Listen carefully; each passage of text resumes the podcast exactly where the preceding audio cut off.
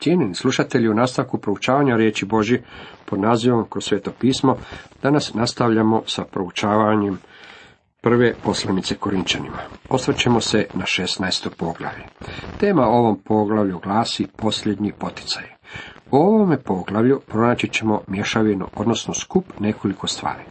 Prvo Pavao spominje prikupljanje novca za siromašne svete u Jeruzalemu, a onda ide dalje kako bi progovorio i o drugim stvarima. Govorit će o mogućnostima i oporbi, o budnosti i molitvi, o ponašanju crkve, o pravom ispitu doktrine i o onome što se tiče crkve. Ovdje Pavao u vidu ima cjelokupnu crkvu. Stihovi od prvog do četvrtog tiču se prikupljanja novca, stihovi od petog do devetog su osobni, Pavao govori o svojim osobnim planovima, stihovi od 10. do 24. bave se osobnostima, ljudima koji hodaju ulicama pokvarenog Korinta i žive za Krista. Sakupljanje novca u pogledu sabiranja za svete i vi činite kako odredih crkvama galacijskim. Pavao započinje ovo poglavlje govoreći o sakupanju kolekte. Pomislili bismo da nakon što je Pavao govorio o uskrsnuću, najveličanstvenijoj doktrini kršćanske vjere, tada bi rekao, braćo, mi smo u nebeskim sferama, zato ostanimo u oblacima. Umjesto toga čini nam se kao da je Pavao na jednom izvukao utikač. ćemo da smo se našli na samom dnu. On govori o prikupljanju novaca za siromašne svete u Jeruzalemu. Neki vrlo pobožni ljudi govore. Ne bi trebalo govoriti o kolekti, to je materijalna stvar. Trebalo bi govoriti samo o duhovnim stvarima. Općenito ti ljudi ne vole govoriti o tome jer im je ta tema pomalo neugodna. Pavao će iznijeti način na koji kršćani trebaju davati. Nadam se da imate pred sobom otvorene Biblije i da ćete jako pozorno pratiti tekst, jer neću ispravno pročitati tekst koji je u njoj zapisan. U subotni dan neka svaki od vas da desetinu i prilog kako se ne bi sakupljalo kad ja dođem. Možda ćemo, kad ja dođem, imati posebne priloge ili jako sramežljive priloge. Netko će reći, pa svakako niste pročitali kako piše. I nisam. Međutim, pročitao sam to na način na koji se to prakticira po našim crkvama. Pročitajmo to sada onako kako je Pavao i zapisao svakoga prvog dana u tjednu. Neka svaki od vas kod sebe na stranu stavlja i skuplja što uzmogne, da se ne sabire istom kada dođem. Svakoga prvog dana u tjednu. Ako se ne sastajete u prvi dan tjednu, kako biste štovali Boga, tada biste se svakako željeli sastati u taj dan, kako biste prikupili priloge koji su dio štovanja Boga. To je naravno smiješno. Kad Pavao govori o tome da treba donijeti svoje priloge u prvi dan u tjednu, tada svaćamo da je to bio dan u koji se crkva okupljala kako bi se sjetla gospodina Isusa u njegovoj smrti i uskrsnuću. On je uskrsnuo u prvi dan u tjednu, a to je nedelja, a ne subotni dan. Neka svaki od vas kod sebe na stranu stavlja i skuplja što uzmogne. Pavao ništa ne govori o desetini i o prilozima. Oni su trebali stavljati na stranu svoje priloge u onom iznosu kako ih je Bog blagoslovio. Kad sam ja bio pastor jedne crkve, jedan od mojih đakona posjedovao nekoliko tvornica Coca-Cole, a jedna od njih bila je u našem gradu. Bio je to jako bogat čovjek i posjedovao je ranč na koji smo običavali odlaziti u lov i ribolov. Često me je pitao zašto nikada ne propovjedam o davanju desetine. Jednog dana rekao sam, zašto bih trebao propovijedati o davanju desetine? Odgovorio mi je, zbog toga što je to biblijski način davanja. Ja sam se složio, da, bio je to staro zavjeti način davanja. Međutim, ja ne vjerujem da je pod milosti davanje desetine još uvijek način na koji bi se to trebalo činiti. Zato me je on upitao, pa kako mislite da bi to trebalo urediti? Zato sam mu pokazao ovaj stih kao što mu je Bog dao blagoslov. Kod nas je to naravno pogrešno prevedeno. To je bilo tijekom ekonomske depresije. Ako ste stari poput mene, tada ćete se sjetiti da je ekonomska depresija 1930. godine bila vrlo ozbiljna stvar. Zato sam mu rekao, iz istog tog čudnog razloga Coca-Cola se prodaje i tebi ide jako dobro. Međutim, u našoj crkvi ima nekoliko članova koji ne mogu dati niti desetinu. Ne vjerujem da Bog od njih traži desetinu. Postoji nekoliko ljudi kojima ide jako dobro i oni bi trebali davati onoliko koliko im je Bog dao blagoslova. I ne trebaju se zaustavljati na desetini, ti bi ljudi vjerojatno trebali davati polovicu. Znate, taj mi čovjek više nikada nije predložio da propovedam o davanju desetine.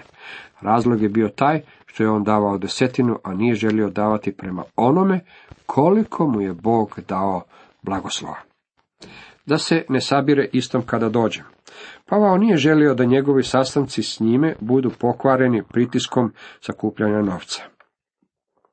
Ja sam u svoje vrijeme trebao ponekad na davanje staviti jednako naglaska kao i na rad s novoobraćenicima.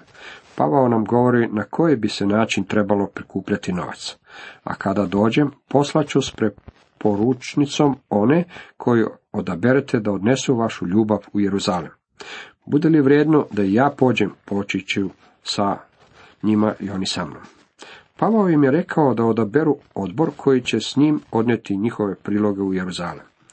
Bolje je da više ljudi bude odgovorno za priloge od samo jednog čovjeka. Opasno je priloge predati samo jednom čovjeku i dopustiti jednom čovjeku da njima upravlja. Radili se o tome da se sumnja čovjeko poštenje ako je on kršćanin? Možda. Čak i ako je čovjek pošten, uvijek je u tome uključena kušnja. Pavao nam donosi najbolji način na koji trebamo baratati s prilozima. On u tome upotrebljava metode koje se upotrebljavaju u biznisu. Pavao ovdje govori o njihovoj ljubavi. Zanimljivo je proučavati riječ koje se upotrebljavaju za davanje kršćana. Našem odjeljku ovdje Pavao to naziva logija ili sakupljeno. Zatim govori o njihovoj šaris ili ljubavi, to je riječ za milost. U Rimljanima 15.26 riječ prilog nazvana je koinonija, to jest zajedništvo. U drugoj Korinčanima 9.5 nazvana je eulogija, što znači blagoslov ili velikodušnost. U drugoj Korinčanima 9.12 nazvana je diakonija, što znači služba. Dijela 24.17 reda govore o prinosima, elemouzen, a to je dijelo pristojnosti. Sve ove riječi odnose se na davanje gospodinu i svaka od ovih riječi može se upotrebljavati. Zanimljiva riječ ovdje je ljubav, koja bi trebala biti prevedena sa davanje milosrđa. Koliko vas je Bog blagoslovio? Može li se vaše davanje gospodinu svačati kao davanje ljubavi? U knjizi Levitskog zakonika dane su upute za davanje desetine. Božjem narodu. U početku je izraelski narod bio uređen kao teokracija, a desetine koje su Izraelci trebali davati izdržavale su i vlast i hram. Oni su davali do 30% svog prihoda. To nam pokazuje koliko su Izraelci davali u starome zavetu prema odredbama zakona. Što mislite da bi bila ljubav pod milosti? Osobni komentari.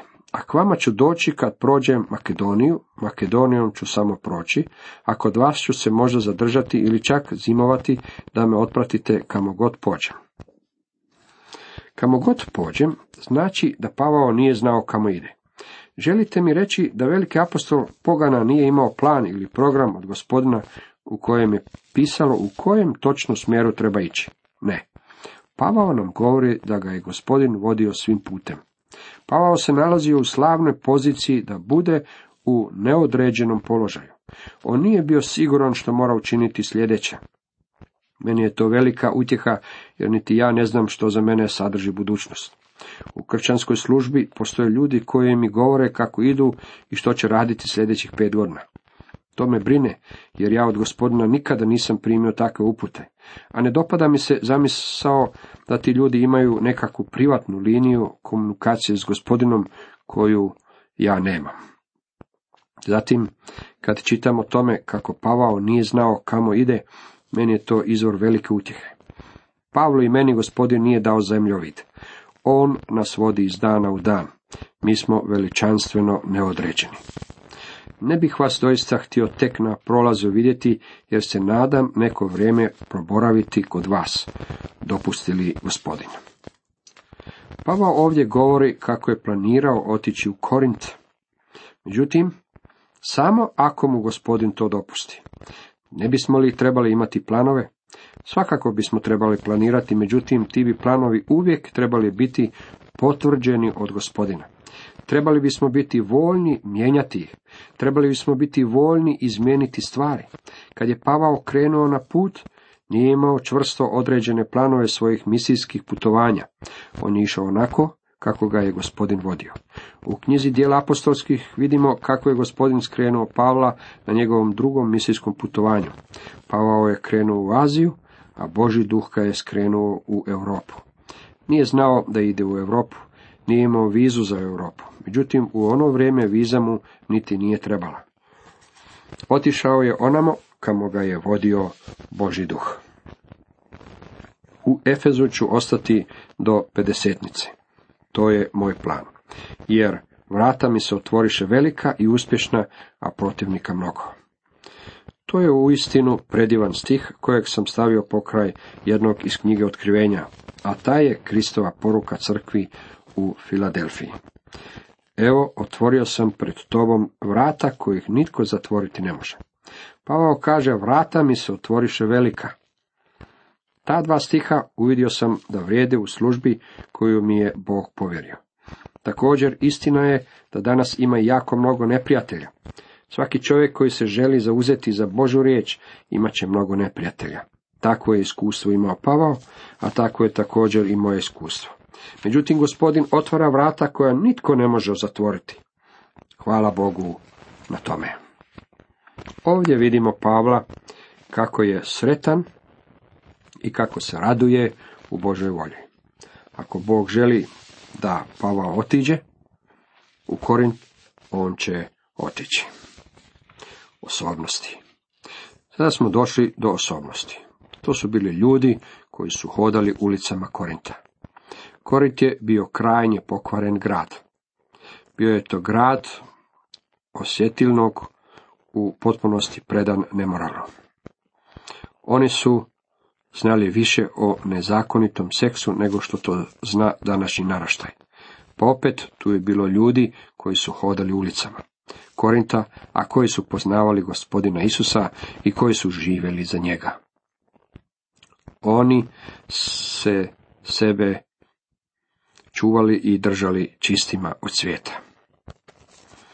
Ako dođe Timotej, gledajte da bude kod vas bez bojazni, jer radi dijelo gospodnje kao i ja. Neka ga dakle nitko ne prezre, a ispratite ga u miru da dođe k meni, jer ga s braćom iščekujem. Zašto bi prezirali Timoteja? Pavao je u prvoj Timoteju, četvrtom poglavlju, dvanaestom redku pisao. Nitko neka ne prezire tvoje mladosti. Zato je Pavao rekao crkvi u Korintu, neka ga prihvate. Iako je Timotej bio mladić, on je propovjednik Božje riječi. A što se tiče brata Apolona, mnogo sam ga nagovarao da ode k vama s braćom i nikako mu ni bjaše s voljom da sada dođe, no doći će kad mu bude zgodno. Sjetimo se da je u Korinskoj crkvi bilo podjela zbog Pavla, Apolona i Petra. Međutim, Pavao je volio Apolona i jasno im je rekao kako njih dvojica zajedno služe gospodinu. Uvjerio ih je da će ih Apolon kasnije posjetiti. Bdijte postojani u vjeri, muževni budite čvrsti. Sve vaše neka bude u ljubavi. Kako su to snažne riječi za nas danas? Zaklinjem vas, braćo, znate dom Štefanin da je prvina Ahaje i da se posvetiše posluživanju svetih, da se i vi pokoravate takvima i svakomu tko surađuje i trudi se. Kad čitamo riječ posvetiše, u engleskom prevodu potrebljena je riječ ovisiše ili ovisnost, mi odmah pomislimo na ovisnost o drogi. Međutim, ovi su ljudi bili ovisni o službi za svete. To je bila uistinu veličanstvena služba. Pavao potiče Korinčane da se podlažu onima koji im dolaze služiti. I dalje nastavlja, radujem se s dolaska Štefanina i Fortunatova i Haikova, jer oni nadoknadiše vašu nenazočnost.